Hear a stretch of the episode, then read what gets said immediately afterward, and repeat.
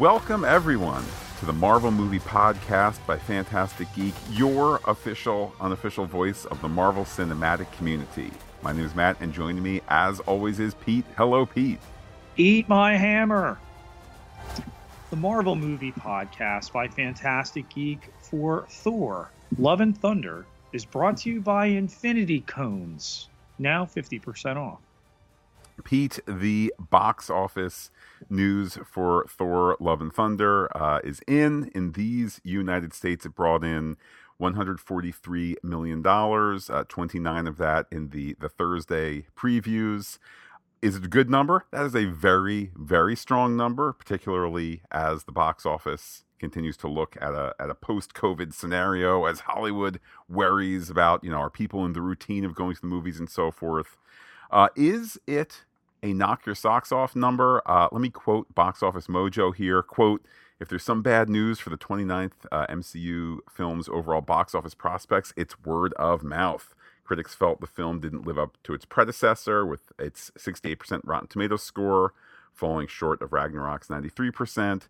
Uh, similarly, Pete, uh, Cinema Score, which is of uh, audience reaction, not critic reaction, gave it a B plus.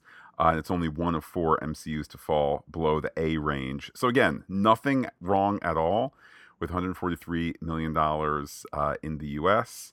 and um, uh, nothing wrong with it at all. Just why weren't the legs longer? Because um, I think people said that was a nice, that was a nice movie, and I had fun.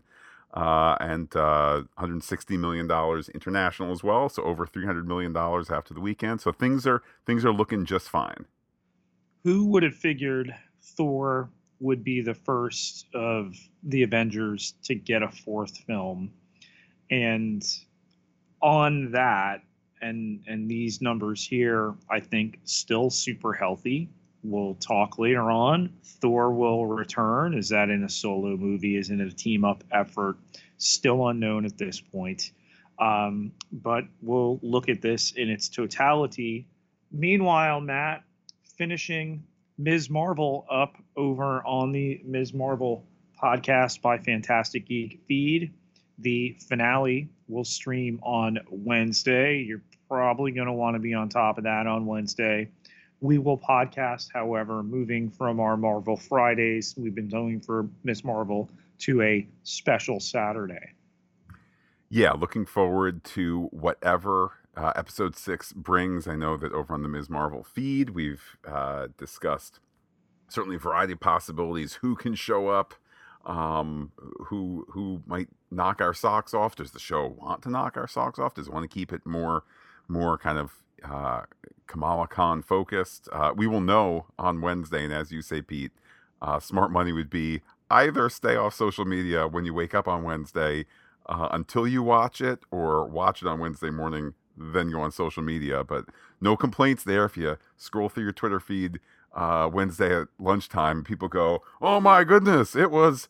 the X Men and the Fantastic Four and the Guardians of the Galaxy. Now, uh, now that's spoiled for me. You know, you, you got to watch before you chat.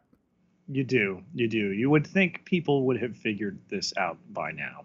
Speaking of watching and chatting, Matt, we have watched all of Star Trek Strange New Worlds season one. We have podcast all of that first season, all 10 episodes. Uh, you may want to uh, be out and head of our season one wrap. Get your feedback into us. Uh, we will be podcasting that on Sunday, July 17th. I can't wait to assume a Captain Pike position and look directly into the camera, which is non-existent in the visual or in the audio medium of podcasting. But look into the look into the camera with thunderous eyes uh, as we kind of wrap the season as a whole. It's going to be a lot of fun. When we catch you up on what went down, Matt, a Gorr E opening with a gold blooded god and the Necrosword. Yeah, certainly in line with some other MCU films where we're not going to start with uh, the funny, we're not going to start with the chuckle, we're not going to start with the inspiring. We're going to start very grounded and somewhat out of left field. Uh, I think the first time they did that was Guardians of the Galaxy, where you say, I'm ready for my fun Chris Pratt movie. Wait, his mom just died, and now I'm crying, and they're starting the movie proper. Um, similarly here, I mean, just great opening, great visuals, uh, and the the central thrust of our villain it, it made very clear. Uh, the the god uh, not caring as to the plight of you know the most faithful we're all that's left and so forth and um, great uh, great uh, impetus for Gorr the god butcher both with christian bale um, and though he's been a batman of a generation and done the comic book stuff uh, to bring him into the marvel cinematic universe and then also with natalie portman really needed to give them meaty parts. And uh, Bale's role here, Matt, I had uh, comparisons of the beginning of Star Trek Five with the the bald guy on the planet of intergalactic peace and his secret pain uh, coming out of him felt a little bit like that. I mean, you have the daughter die. Here's a guy that's remained faithful to this god Rapu, whose uh, followers are a joke to him, and and you know though humorously presented, um, really tragic comedy when it comes across, and then to have this Necro sword. All right, it's a little bit of a, I mean, Deus Ex Machina with a, a god right there um, you know, they had just he had just killed whoever had the Necro sword. Um, but I think it's an effective setup for our villain.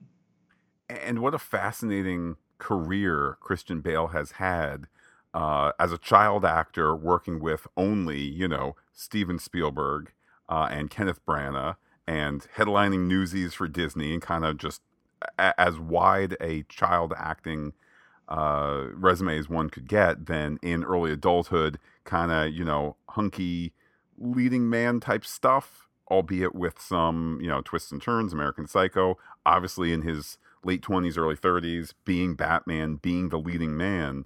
And then, as has been observed, he gets to his 40s, and what does he decide to do? He decides to essentially not be a leading man anymore, but to be a character actor who disappears into his parts. Yeah, and you know, to transition out of the setup there and then to bring our protagonist in and do it through Korg as a mostly reliable narrator to recap characters throughout the film for us. First Thor, then Jane, and then later an epilogue uh, with Gorr's daughter Love, who was played actually by Hemsworth's daughter India. Um, yeah, great use here of Korg. Um, I actually had wondered prior to Korg's, uh, shall we say, physical reduction in the plot. I had kind of wondered, like, you know, how much of this is because it's like Taika Waititi is a funny guy. He's in a motion capture suit, so we need to bow down to that. Um, I think Taika Waititi figured out at a certain point, no, we don't need to bow down to that. Hence, what happens in due course. But here, I think it's important particularly since these Thor movies are all A, chronologically spread out, and B, tonally different from each other. Um, obviously, these last two, uh, you know, more similar, but, you know, Pete, even for for tried and true Marvel fans like you and me and our listeners, the recap there I think super useful, and then obviously you throw in some hee hees and some ha ha's along the way. We knew obviously of Mighty Thor and then Valkyrie getting, you know, more of a role this time out. However, the thing they really sold you once they went into production, having had um, Endgame come out, was that, all right, we're going to get some full on Asgardians of the Galaxy action. They're not really in the film much. Uh, but supposedly Taika Waititi's first cut was over four hours long, and according to Portman, entire planets and sequences were cut.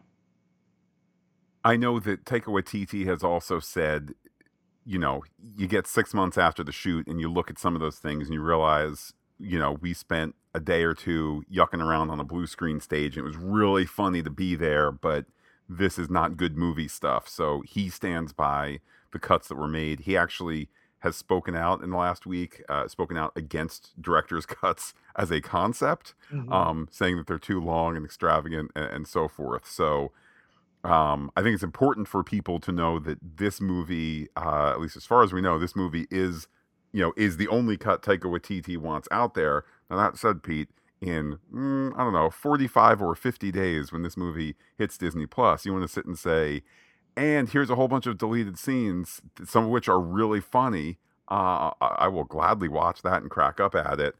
Um, uh, but Pete, I'm sorry, I, I, I lost my point here in that I think you mentioned that there are Guardians of the Galaxy in this movie, but I, I quick turned away and took a sip of water. and, and um, honest question, Pete, are all of the Guardians of the Galaxy in this movie because they genuinely were there so fast and not all of them had, you know, speaky words and such. No, they they did. Gamora is not there, obviously, because that sets up the third film. They all did have speaking parts, believe it or not, but it, it is quick, and that's where you've got to wonder, you know, will we see that other stuff? Um, they were there. Apparently, Chris Pratt was was on set for some time to be able to film this, and it really does make you wonder, you know, what else had they cooked up that they decided that Waititi, that Kevin Feige said, uh, I don't know if this fits the tone or the piece. I certainly stand by this movie being quite good. Um, so I'm not saying like, you know, or, or how about this? I will assume that every edit was an edit to improve it it, to me, it's just wacky. Like I, I was certain, I was certainly expecting to get a whole supporting act of story with the Guardians of the Galaxy, and instead, a handful of scenes, and then they're going to split. And some of the best scenes made it in, in, in preview and so forth, which I don't know if that's fair or unfair to to count against the movie because uh, it's more count against the marketing and all of that. But um, yeah, they uh, Pete. I look forward to seeing more of them in the Guardians of the Galaxy Holiday Special this December, and, and maybe the Holiday Special will have more footage of them than in this movie. I think the film is better served by the montage aspect they took towards it. You know, when you see them introduced, and you know, it's it's kind of a, you know. Uh, outer space apocalypse now. You know, Kraglin's got some alien eel going up his nose and rockets in the water. You know, it's it's effective enough to have them. And what does it do? It it serves to show, all right, uh, Thor got in shape. He was hanging out with these guys, and you know they're they're still doing their thing. Here they're helping a religious group take back their uh, shrine. It doesn't go to plan, uh, but what does it serve to do? It gets us the goats. Uh, the goats are really funny when they first appear. I mean, obviously they're meant to be kind of that that delicate New Zealand sense of. I mean, they're not like inappropriate in terms of you know nudity or language, but it's just kind of like they're grating, and that's what makes them funny. The notion that they would then pull the magic boat sleigh into the great beyond, you know, in the second half of the movie, uh, was a nice use of them and a good bit of comedy, certainly. I love the noise. I love the the jarring aspect of it. I find it hysterical every time I hear it. Um, to have Sif return uh, here with, you know, the the film, much like Ragnarok, so inspired from particular comic images. And to give Sif the the classic helmet with the red jewel there to have her return, well, most of her and uh, that you know comic panel behind her of Falligar the Behemoth um, as she warns Thor about the threat of Gorr uh, towards New Asgard. And I think that's the best use of her if you're just going to have her appear for a little bit in terms of um, with all this wacky out there stuff that is always going to be in a Thor movie, and with the Taika Waititi tone, with the narration by a big rock guy and all of that, it takes a character like Sif to say, "All right, serious face. Okay, yes, that's a big giant." Uh, creature over there, which you know, Pete, much digital ink has been spilled. Oh man, they ripped it off directly from the comic yeah, that's what happens when you work for Marvel or DC. It's called uh, work for hire, and they own everything that you do.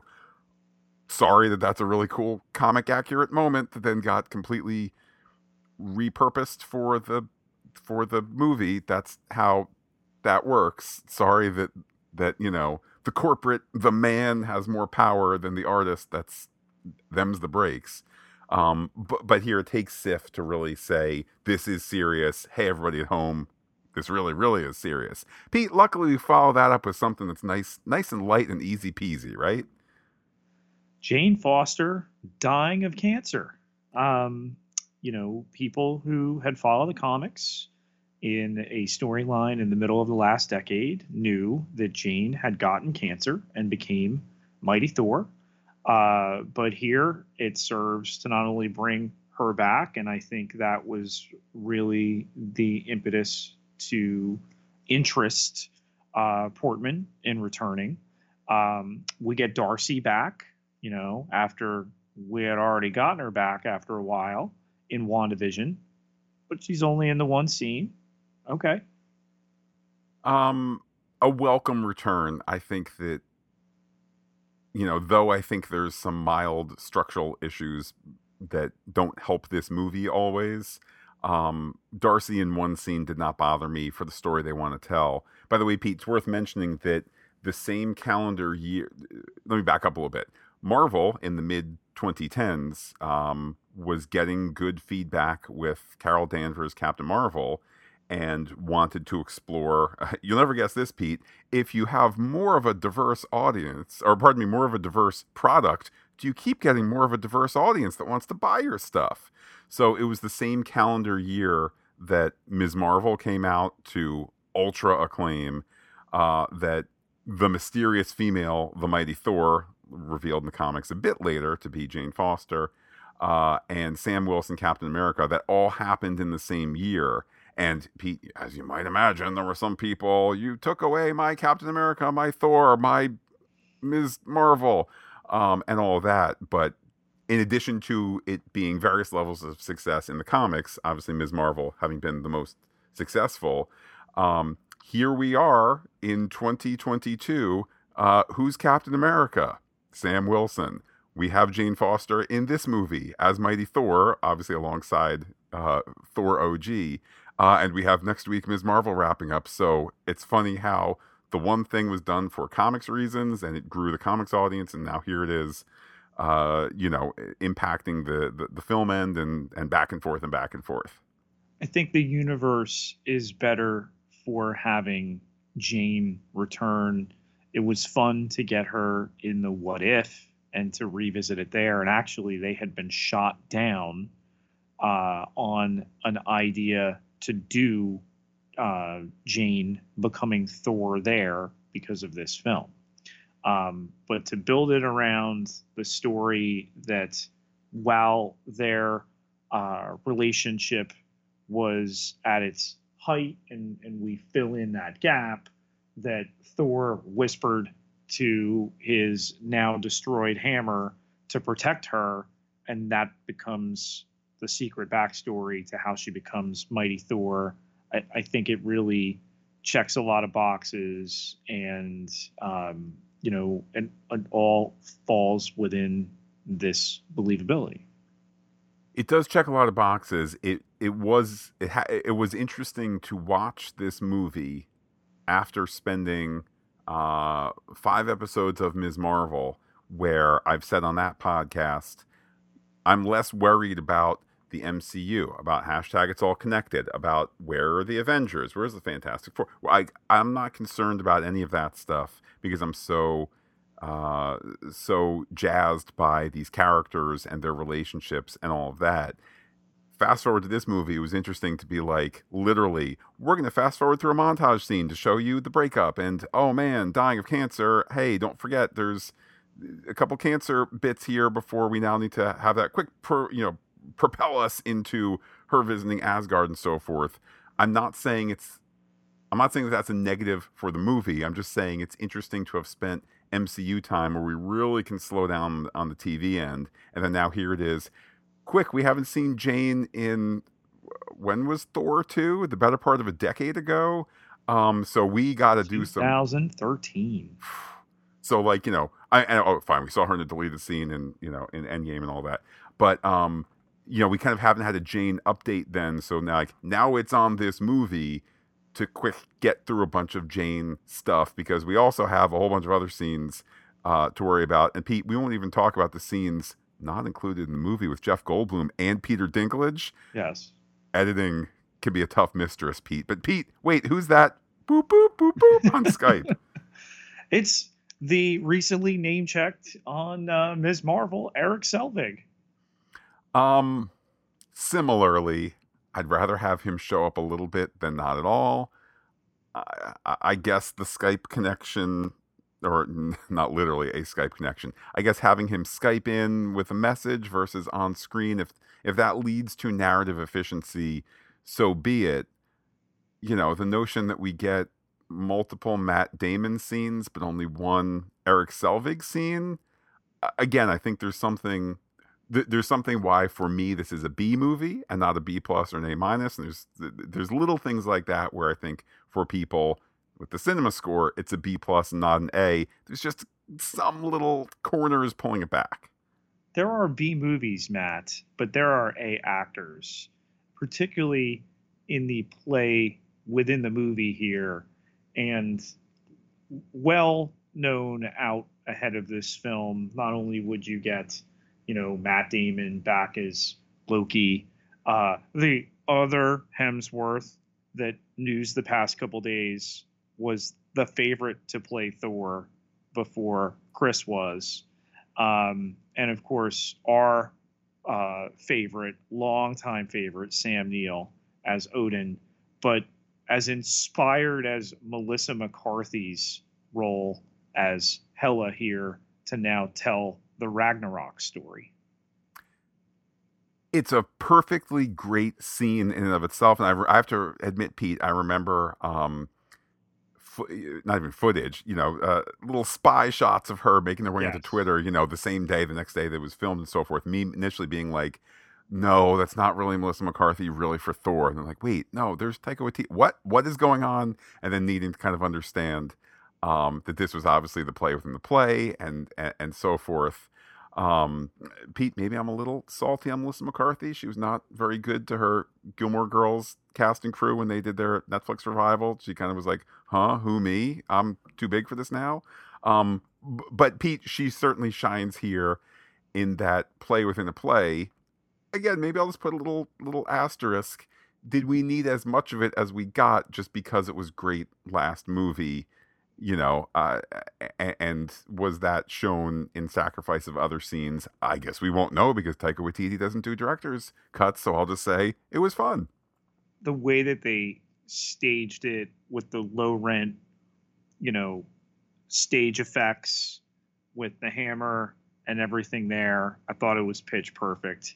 And I think it's, you know, uh, capped so well by once the children, uh, you know, being abducted, to have Damon out of costume and his co-stars here. All right, we we need to we need to go back into the writers' room. Uh, exterior, New Asgard, night. That that was among my favorite scenes in the film.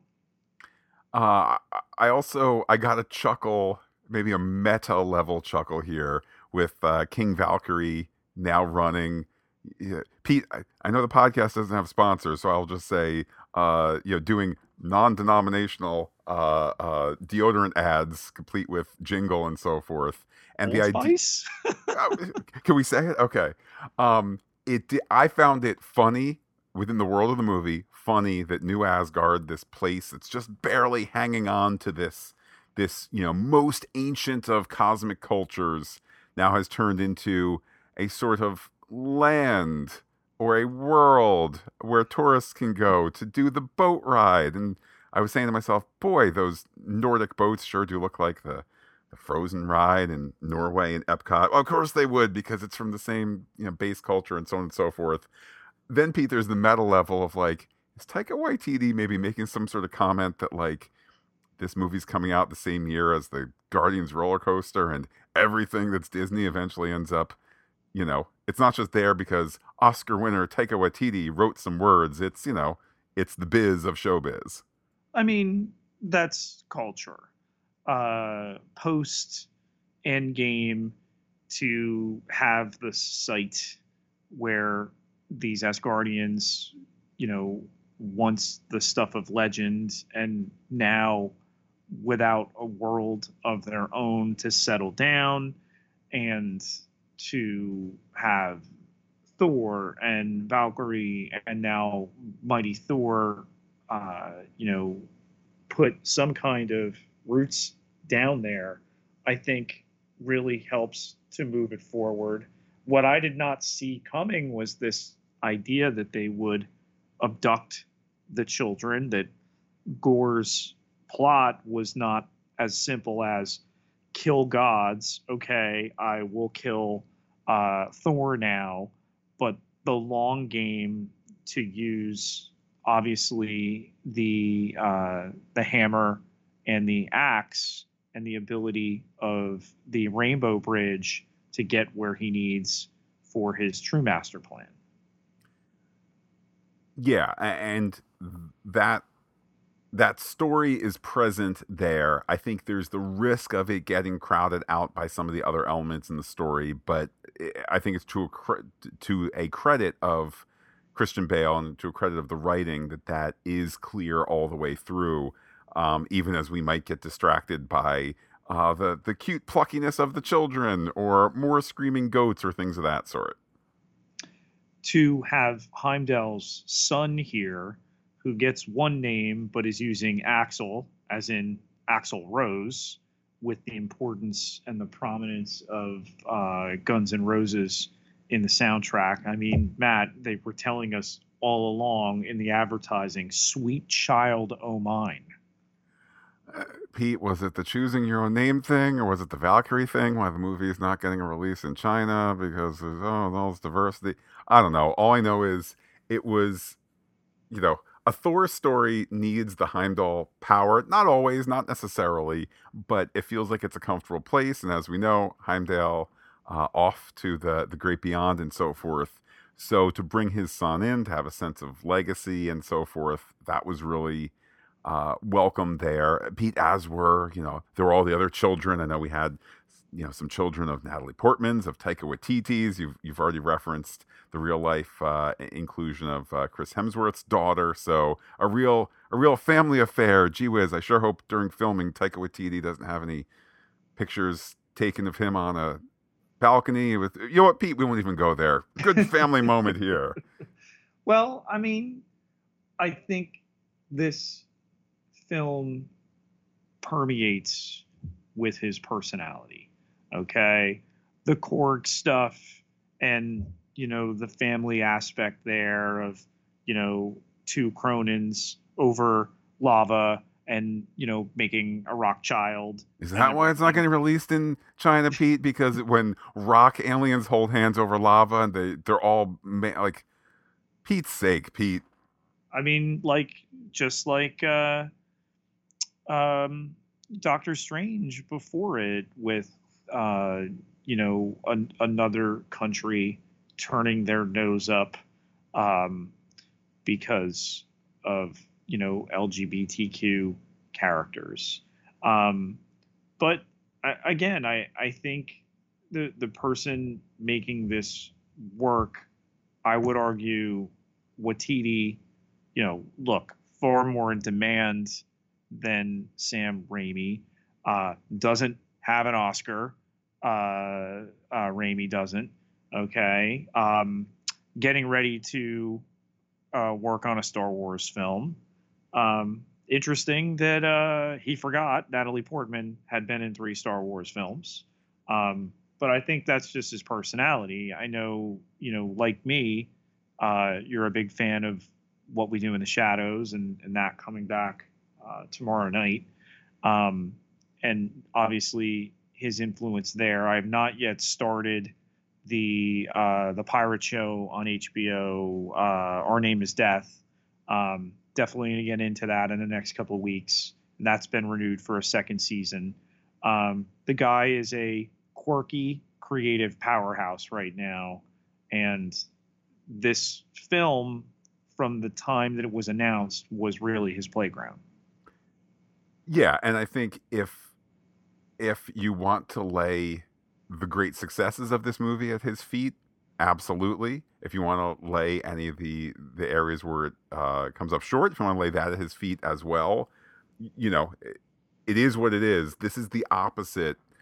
Um, this movie is the opposite of, let's say, the Marvel run of five years ago or so. If you weren't, you know, the MCU run where if you weren't a Russo brother, then and you're a director, your job is kind of to like make the actors do the lines good, and then when you're done with that, you go away so they can ed- so the real people can edit and actually put the movie together. Um, this is clearly a Taika Waititi joint, and yes, help with other help from others and help from Kevin Feige, but this is far from the two directors of Captain Marvel being done with principal photography and then not having a role in post production or editing. Um, again, this is a Taika Waititi joint, and uh, you know, overall, I'm here for it. It's successful. Pete, take us to Omnipotent City, which is both fun and difficult to say. I mean, there's a sequence that I can't possibly imagine in the hands of another director. Okay.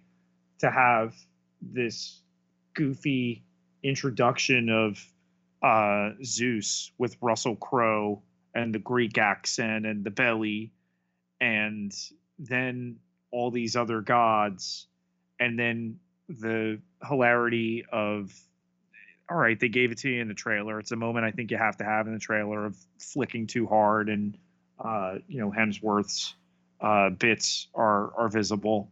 But then to turn into another gold blood soaked battle there um, there's nobody else that i think can handle this like Taika Waititi can. And as for the role of this this most senior member of Goddom, a you know Russell Crowe, obviously super well respected and so forth. Born in New Zealand, grew up in Australia, movies filming in Australia. Russell Crowe, Oscar winner. Natalie Portman, Oscar winner on the same night as Christian Bale won, Oscar winner. You know, there's there's worse things than oh man, we're going to get Russell Crowe to, I don't want to say phone it in because I think he played the role exactly the way it was supposed to be, but this is far from, you know, that that 60 minutes hiding of cancer movie that he did or or or that sort of thing. Like this is not a nuanced role. Um, what it is is super funny when it needs to be funny and when he's distant and unsympathetic and ready to kind of I'm going to have the quiet conversation just you and me because this is really serious you buy it because you know what, Pete? It's Russell Crowe. And come on, man, Zeus, all the stories of mythology of, you know, taking another form and getting randy and here the overemphasis again of the orgy joke. Um, they all make it work. I mean, Matt, if I visit you in the year 2000 coming off Gladiator and tell you, hey, he's going to return to uh, this part of the world and play something similar in a Marvel movie uh, 22 years later, I doubt you're going to say it's going to be as a comic version of Zeus. Yeah, and I mean, again, it's one of these things. I'll, I'll, I'll enjoy the buffet and complain that there's too much food at the same time. You know, I watched the trailer same as everybody else did. Would it have been nice to be like, okay, they're going to the, like the land where all the gods are. That's that's great. Oh man, who can the most gaudy god Zeus be? Oh, it's Russell Crowe. It's blown my mind. Okay, that was not the experience that I had because I watched the trailer. Um, it does all it, it, all just works. It works. That whole fight scene is fun. Pete, I love I love that Taika Waititi, uh, particularly for action scenes, uses uh, bright lighting and vivid colors and keeps the camera from shaking too much because it's just a wonderful bit there where you know first it's him and then there's you know our our our heroes are joining in on the fight and whatnot and I have to admit Pete the notion of Zeus buying it, um, which is to say dying.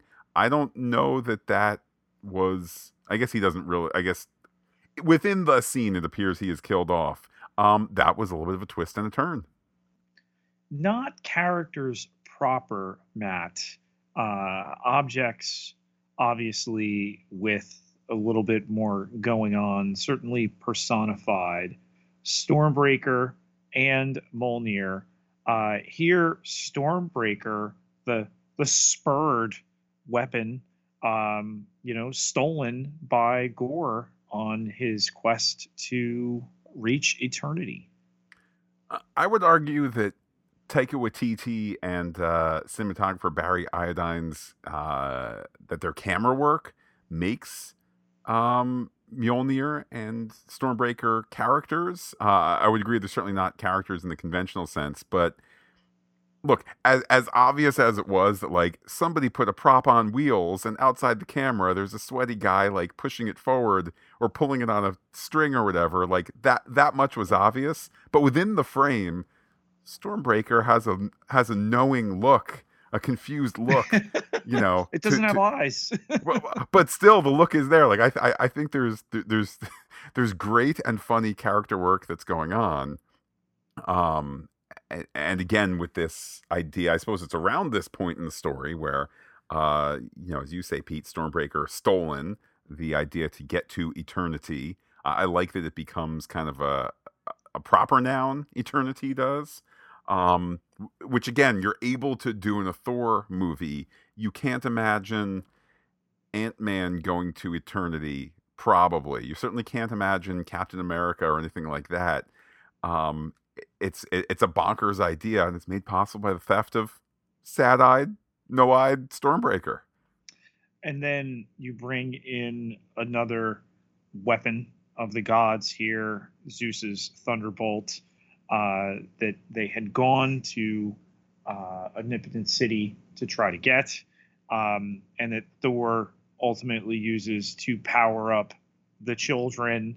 I mean, the best bit, of course, is the little girl with the bunny.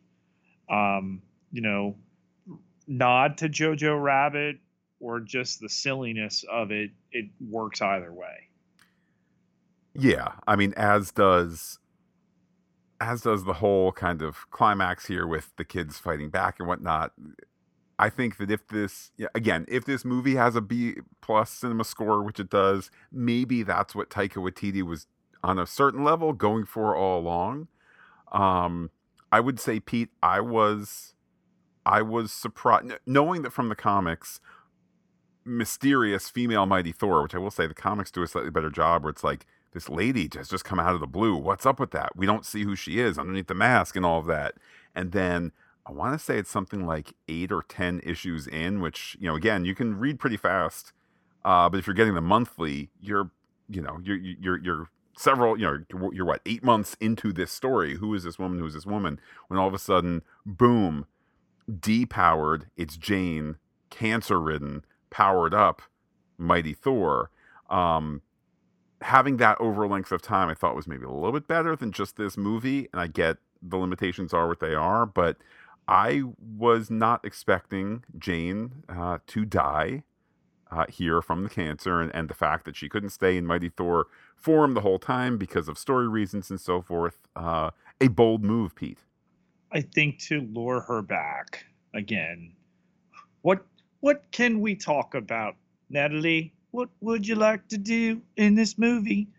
Um, but you know, look at the trajectory of her career, and you know when she played this character, those other times, as you mentioned, she's reutilized in Avengers Endgame. Um, but to revisit it here, to make it different, uh, to go out. I mean, I don't really see them bringing her back um, unless she wants to do more of it and they figure out a way. They've really kind of, you know, it, it, it felt a little, uh, you know, if we're going to talk Natalie Portman Star Wars, it felt a little uh, Han Solo, uh, The Force Awakens here. Yeah, and I mean, we'll get to theories shortly. I guess maybe they have a trap door. I mean, I think we could all imagine how how she could return based on how the movie ends, but you know, is that a line that you cross or not? I I don't quite know. Me personally, I would have said, um, let's not kill her off. Now I don't know what the magic solution would then be, so maybe there's an alternate reality uh, where I'm complaining that they just did like, oh, and because the hammer energy eternity thing, now there's no cancer. And maybe I'd be complaining about that. I don't know. But um, we know, Pete, that at least for this MCU realm, she is uh, but no more. And then to have her death lead to Gorr figuring it out and then using his wish from eternity not to vanquish all gods, but instead to bring his daughter back and to hand her over to Thor, I think was particularly touching and really winds up casting his character, Gorr, and Thor in new lights. I would agree. I'd say it's a very new light. And I would further say just because you ask Chris Hemsworth to look into a baby store window or whatever the exact scene was, just because you do that in the first act does not mean that you have, in my opinion, set up like Daddy Thor in the final scenes of this movie. Maybe somewhere in the four hour cut, there's more where he's like, there, there's more to it. And maybe again, there's a slight overstuffed feeling, in my opinion, uh, to this uh, two hour movie. Um, and I know some people were surprised, like, hey, the Marvel average is 215. Like, you couldn't give us a little bit more? Again, Taika Waititi and others said no. Um, but me, I feel like there could have been a little bit more work in that arena so that it was like, well, of course Thor is going to say yes because he has this want, as opposed to he looked through a window and then looked at Jane, and that was part of a montage to get us up to speed in the last 10 years. I'm not going to rehash the body image, and some people felt, and I, I think they, you know, made a case for the body shaming that went on with Thor in Avengers Endgame. And they resolve that at the beginning of this film, but I just come back to the to the lines there narrated by Korg. You know, he went from dad bod to god bod, and now the god's a dad. Yeah, I think, look, is the movie perhaps arguing for uh, making healthy choices? Absolutely. Though I think more to your point, Pete, if that was maybe another point where they thought they were setting up the dad ending because they said dad in the very beginning, I would again say, okay, true, bridges do have the the that end and the that end. Maybe somewhere in the middle we could build some bridge too well, at the middle of the credits, we've got uh, the appearance of Hercules, played by Ted Lasso's Brett Goldstein, in again a super comic accurate depiction. Yes, the the Emmy award winning Brett Goldstein there, what with the growly voice and all. Pete, you'll never guess when he was on Sesame Street in the last six months uh, to bring awareness to you know they'll, they'll, do little bits or it's you know it's brought to you by certain letters and numbers. You'll never guess what letter he was uh, he was talking about on Sesame Street. H. The letter F. Oh. It's a really funny bit. It's worth looking up because if you know okay. him, like even in his Emmy award winning speech, they're bleeping him this, that, the other. Like that's the character, that's the actor, and so forth. Um, again, and uh, this is now not me complaining about Taika Waititi's overstuffed movie.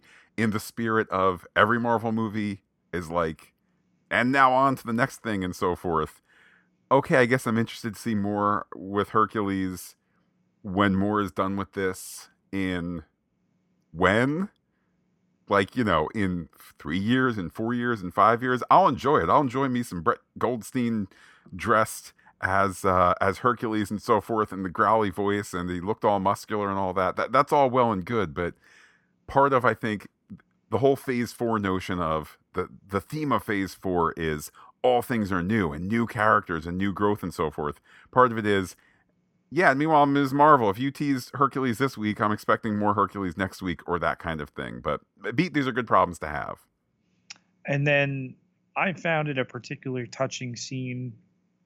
I think it's the nature of it. You go to Valhalla here, you show Jane, you show Heimdall. They're together now. Can they return? Will they return like Thor will return? Remains to be seen. But I think they're in play if they want to come back.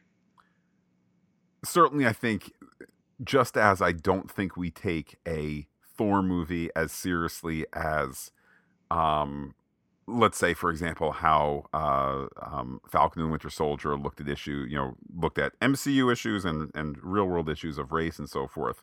I think there's more play in a Thor ending that says, actually they're there in heaven and we can pluck them out there anytime we want by way of Genesis device or time machine or whatever we need. We can go get them if we need to. Um, I will say this, Pete. On the way out of the movie theater, after I said goodbye to you, there were some there were some young young toughs, some some some fellows saying, "Oh, Jane Foster, I can't believe they brought her back just to kill her off." So Pete, if the dude bros in the world seeing Thor on a Thursday night want more Jane Foster, uh, let it be so. The dossier. A detailed look at our bad guys. The marquee here, Gorr, the God Butcher, and uh, Bale. You mentioned at the top here, you know, becoming a character actor at this midpoint of his career. I was worried it was going to come across as too much of a of a comic book uh, villain, too kitschy, and I think from his introduction, they sell you on the motivation, uh, the tragedy of it, and to have the through line with the daughter. Um, I think only Christian Bale could have played this role yeah, I could not take my eyes off of him and his performance. Again, for as wacky as Thor stuff is, and as for as much as I just got done saying, like, ah, you killed off some really beloved characters in the last two, you know, outings in Heimdall, you know, in Endgame, and now the now, you know, Jane, ah, you know, bring him back because magic, whatever it's Christian Bale that ties this movie down and makes it serious. It's the the pathos on his face, the way he's using not just the makeup but the creases that that his probably was 46 47 at the time they were shooting this. You know he's 48 now. The creases on his face that time has brought and the way the makeup interacts and the whole thing really is what underpins the entire you know rest of the wackiness of the movie. With what jane goes through with cancer and the jokes they play it for early on. You know, Darcy's talking to her about, well, this is the universe telling you to slow down. Well, wait, it's stage four uh, of four that we know of. And then to ultimately have the fix in Mjolnir being the thing that brings her closer to death instead of further away from it. Um, it was there the whole time. What was going to happen to her? Again, a storyline pulled from the comics. Um, it's a real antagonist in this film. It is, and you know, now I'll swing towards crediting Taika Waititi here. I imagine that someone must have said, "Hey, you have some of these like they're not joke jokes. We have some of these jokes about the cancer. Can we get away with that? I just imagine him taking out his Oscar for Jojo Rabbit, you know, the movie that takes place in Nazi Germany that has l- legit funny moments while being incredibly serious. Um, him just saying, no, I got this. Like, no, we won't be doing any, edits today. Thank you very much. We got it. The four out of four that we know of, we're going to stick with that. Thank you very much. Um, because again, that too helps helps um, restrain in the best sense possible helps restrain the wackiness in this movie because that too is a is a very serious topic. The antagonists we never really got identity or anything like that. Uh, these fuzzy puppets that the as guardians of the galaxy fight.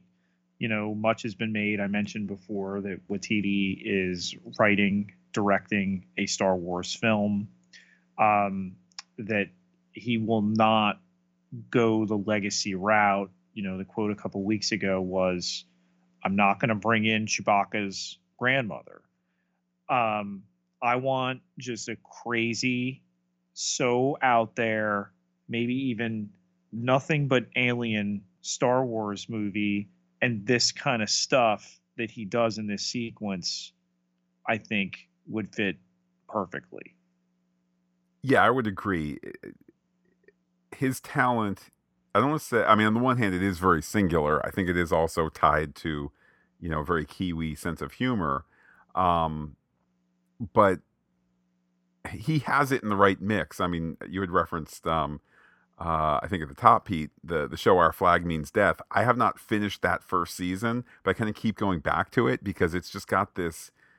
It's both engaging character stuff and also incredibly dumb, um, and it's supposed to be since it's a comedy. So I think just that he he really knows how to dial in this mix of what is silly and unimportant, and then what is silly and important, and what is serious and important and then Zeus here, Russell Crowe first played for the laughs, and then the second part of the character's identity that all right, you know, you're not going to take my thunderbolt, and though you did, all right. I I feel a lot of echoes between this film and Guardians Volume Two, both in the way they set up in the post credit scenes an antagonist.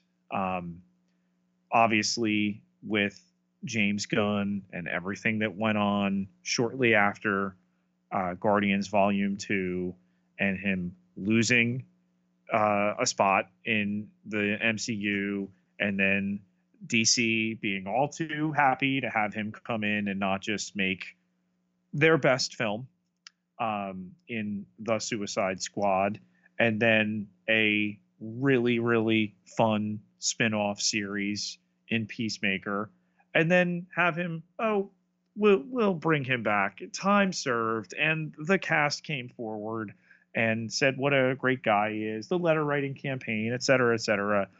Uh, you know, apologies have been made. We'll bring him back to to go through this entire route that Adam Warlock was set up in 2017 and would have appeared by now. Would it have been an Endgame as that's part of the Infinity Saga in the comics? We'll never know. Um, probably not. But now to have Zeus set up Hercules and where he'll slide in and the importance there but uh, you know, much like the sovereign, um, you know, serving that same purpose, and also a lot of gold. Again, I'll return to, you know, to get Russell Crowe. I think on on the one hand, oh man, New Zealand director goes to Australia to make a movie. Of course, you get Russell Crowe. The flip side is this is the perfect role for him because it's not just the bloviating Zeus; it's also you know he he's the main villain for a short period but an important period of the movie nonetheless um and you know you, go out and get russell crowe to make those scenes be easy not to be fighting against uh, the the talents of a lesser actor? Well our zeus matt are those gods that get themselves over to patreon.com slash Phantastic Geek.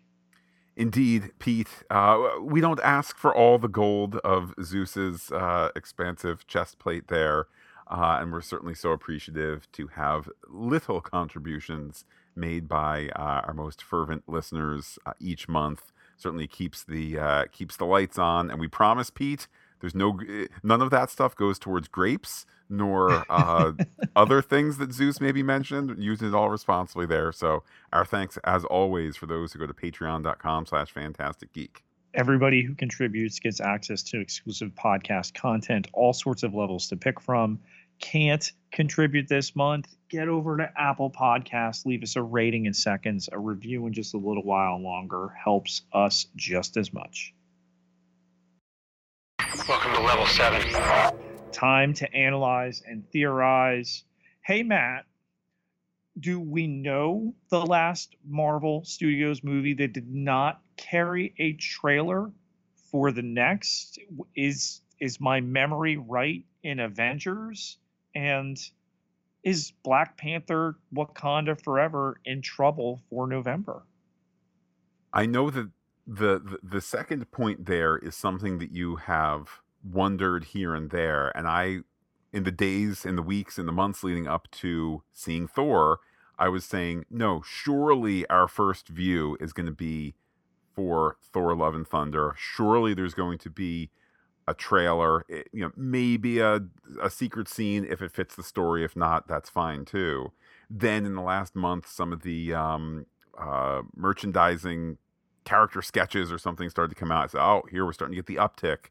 And then nothing. No trailer, no this, no that. In fact, when you mentioned it, maybe right when the movie was beginning, you said no Black Panther trailer. It kind of occurred to me, um, we all, you know, there hadn't, you know, here we are, we're at a 9 p.m. show. There's been hours and hours and hours where people could have seen a trailer and it could have been, here's my smuggled footage, here's my whatever. Um, I think it is a legit question to wonder will Marvel be able to deliver Black Panther uh, uh, Wakanda Forever uh, on the date of November 11th, 2022. Um, obviously, no one is hoping for that, but it's awful strange that there's not any kind of um, marketing discussion to get people ready for that movie.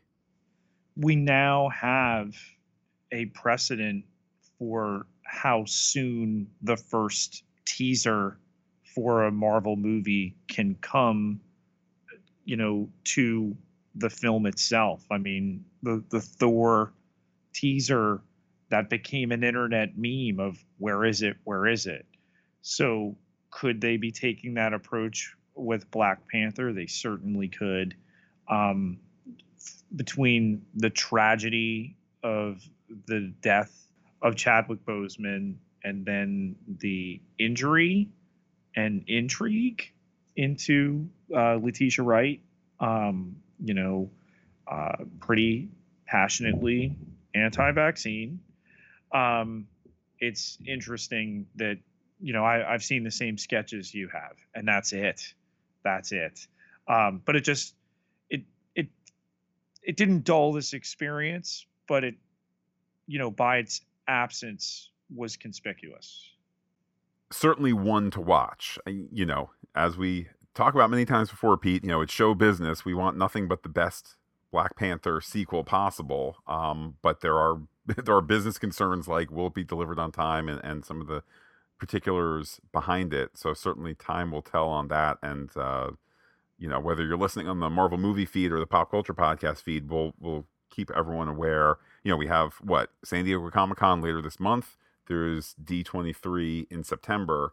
I would have to imagine in one of those two, that's when you get either your first trailer or the announcement that for really great reasons they're changing the schedule. When will Thor return? I can't help but think of Loki season two filming right now being a great spot. I would agree. Asterisk Hemsworth gave an interview in the last uh, month or so where I think it was like, you know, one of these career retrospectives that some YouTube of a magazine does. I don't remember who it is uh, offhand, but um, he was talking about Thor in the past tense. He was keeping the door open in the future. It certainly gave me the impression that his contract is up. And if he's going to give a slightly sad smile and say, if this is the last one, then it's been an amazing run that started all the way back with a terrible interview when I was, you know, uh, 23 three and you know blah blah blah that kind of thing. If he's playing hardball, then he might be playing hardball. That's his ability to do and go get every last dollar you want from the mouse, etc. But um, there could be scenarios where where this is end of the road, and I don't know that it's a foregone conclusion that he has automatically re-upped a new contract that gives TV, movie flexibility, and he can bob from this to that to the other. I don't think we're there yet. Well, why does the film carry a card that says Thor will return? Uh, I mean, look, Disney can put whatever text it wants on the screen. Pete, maybe it's Thor, the mighty Thor. Maybe it's the next person to carry the mantle of Thor as Kid Thor, Axl Thor. You know, like I think just because it says that does not necessarily mean they're ready to go to be filming tomorrow. That said, Pete, probably tomorrow is when footage uh, spills onto uh, Twitter of it's Chris Hemsworth on the set of Loki too, and uh, I'll just be wrong. And, and you know what, Pete? I will be happy to be wrong on that point. We only get Miek in the one scene. Is Miek female? The the outfit uh, decidedly female. Uh, you know what, Pete? I will take more Miek any way they want to give us Miek. Okay, I applaud Miek for dressing however Miek wants to, whether it is any sort of Earth normative fashions or um, Asgardian normative, or you know, from the the third moon on the left or whatever. Um, I just say, you know what, for for Thor five, let's have more Miek. and when and how does Hercules factor in here? Um, Will Poulter is cast as Adam Warlock for Guardians Volume 3. That'll be six years, albeit with the James Gunn, uh, you know, uh, jail time that he did over for the rival comic company making uh, a, a, hit movie uh, commercially and critically, and then a hit show. I feel like I don't have a sense of their future timeline anymore. And I get that that is a feature of phase four. So for all the complaining out there, like what's phase four about? What's the end game, no pun intended, of phase four? The answer is it's to add a bunch of stuff. It's to grow things back or, or, or to, to, to, grow more. Um, that said, you know, I, I am slightly irked. You know, oh man, it's Brett Goldstein, Emmy winner as as uh, Hercules, and I, shoot if I know when he's going to show up. Pete, if it's maybe it's in one of these other properties, and if so, that's cool. If it's to set up a really fun idea for the uncontracted, unwritten, un filming date not made, and so forth for Thor five, eh, okay, then in three years or something, I guess, is when we get more of that again, it's weird to watch these shows on Disney Plus and go, hey, we're going to get more next week, or we're going to get more in a couple of years, or whatever it might be. We're kind of in a we're in a we're in a weird in between place. Encrypted transmissions. Let's check the wire. Pete, we go to Twitter, uh, and people were able to rate uh, in a modified four three two one poll uh, what people thought about this modest Aussie Kiwi collabo. Uh, Pete, the lowest one, Pete, maybe this was me being a little cranky. I don't know. One star. Look, Guardians. Nope. Got 0%. Uh, two boats. New Asgard's Touristy. Got 7.9%. Uh, three muscle flexes. Mighty. got 39.5%. And then uh, two hearts and two Lightnings, which is to say Love and Thunder, uh, got 52.6%. So uh, in between a three and a four, kind of like that B plus cinema score. Pete some replies on Twitter from Bike BRH. That's at Bike BRH on Twitter. I enjoyed it quite a bit, but it has to lose a point for the ending not making a lot of sense. I put it at upper t- upper mid level MCU. It's better than most, but not the top tier three stars. Next up from David Siller, that's at Siller David Poet. Thor Love and Thunder was a great romp and entertaining from beginning to end. The Guardians of the Galaxy appearance was a blast. I love the rom com montage for Thor slash Jane, but I wish we'd had a little bit more of her being called to New Asgard. Without a build up, it lacked oomph. The credit scenes were a bit underwhelming. That might just be me wanting a little more fuel for the MCU fire, uh, or pardon me, for the fire that the MCU is building at the moment. I'm a patient fan, but I want something to chew on. Hurry up, Black Panther trailer and November. Next, Spider Ham Lincoln, Test LC 139. It was really good, but I don't think it beats Ragnarok for sheer enjoyability. The Korg narrative to bookend the story was nice. Great to see Natalie Portman again. I wanted just a little bit more Guardians of the Galaxy, a scene showing Jane picking up Mjolnir for the first time, more of Gorr on a god killing spree, and a little less of Korg's face. And what's a Thor movie without Loki? A brief mid credit scene of him and Mobius would have sufficed. Ooh, that's a good pitch. That's a really good pitch. Anyway, it's a fun time. The Son of Zeus is a great addition to the MCU. Uh, sorry, at Kevin Sorbo, you has been. Uh, Pete, those are Spider Ham Lincoln's words, not mine. Although uh, the views of Kevin Sorbo are not uh, always held by the people of this podcast. We hear from Noel Gardner at Noel Camille. Great film, a little rushed in the beginning, but hit its stride for the second half. Taika is a madman in all the best ways. Gorr was top notch. For me, the best cameo was roommate Daryl. Yes, from the at work stuff there. He was one of the tour guides in Asgard. Mm-hmm. Uh, all the Avengers should get kids. The chaos would drive away any villain. And LMD Marriott's at Geek Kirk replied and said, I screamed when I saw Daryl. I screamed when I was looking through Disney Plus recently, and they have all those one shots now. So definitely bang for their buck, value added, and uh, to reach for this cameo really works. We hear from Ben Larson, that's at Larson Ben. Not as good as Ragnarok, but still a very good movie. We needed more Gorr, and I wish we'd seen him killing some gods and not just get told what he did after. The first half of the movie oddly felt like it rushed and dragged at the same time, but the second half was amazing. Uh, more from LMD Mary. It's at Geek Kirk. It was great fun. I do love me a Taika good time, but I only gave it a mighty because I did miss a little more downtime to really feel some of the emotional beats. I do love me an MCU movie with all the feels, but my sister says it's her fave of all MCU movies. That is the best thing about how the MCU uh, not every movie is going to be everyone's fave, but it will be someone's fave. Like most folks love the first Guardians of the Galaxy. I think it's fine. Shrug. But Volume 2, man, do I love that one. Way up there for me. So I'm perfectly okay with Love and Thunder being fun and fine and not my fave of all time. I still enjoyed the heck out of it and will be going back to see it again with a friend who couldn't make it opening night. Uh, next, we hear from Jordan Tanner at mighty underscore Jor well timed there. I loved it. Christian Bale as Gorr was frightening and tragic. Thor and Jane's reunion was heartwarming. I thought they did justice to Jane's mighty Thor. I was happy to see Thor with Mjolnir again at the end. Uh, we hear from AMC that's at Ann Coltonham. Uh, Thor Love and Thunder was just a fab movie. You had to only sit and enjoy the ride. It's a lighthearted movie with plenty of jokes and great action scenes. The visual imagery was vibrant and had a brilliant soundtrack. Looking forward to listening to the podcast. There you go.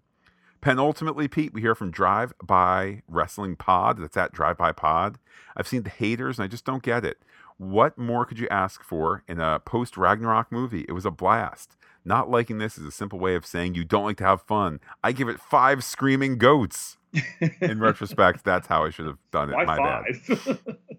Uh, and last, Pete, uh, Summer of the Witch, it's at Ameriwitch says in reply to the poll I posted, uh, I'm seeing it in 23 hours and 20 minutes. So hopefully, it, uh, I would say, Pete, hopefully it was an enjoyable outing.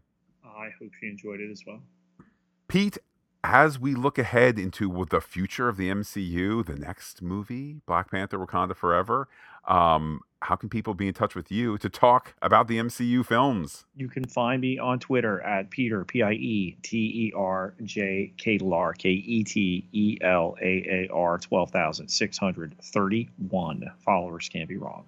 And while I'm personally on Twitter is looking back lost, do be in touch with the podcast. Comment on phantasticgeek.com. Check us out on Twitter, Instagram, and Gmail, where we are Phantastic Geek as well. But wait, Pete, there's more.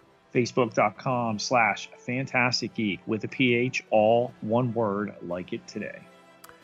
Pete, as I said, as there's further MCU news coming out of San Diego Comic Con and or uh, D23, we'll update the Marvel movie feed. Meanwhile, on the Pop Culture podcast feed, talking Ms. Marvel and Star Trek Strange New Worlds this upcoming weekend. For now, I will say adios to all our listeners and give you the final word.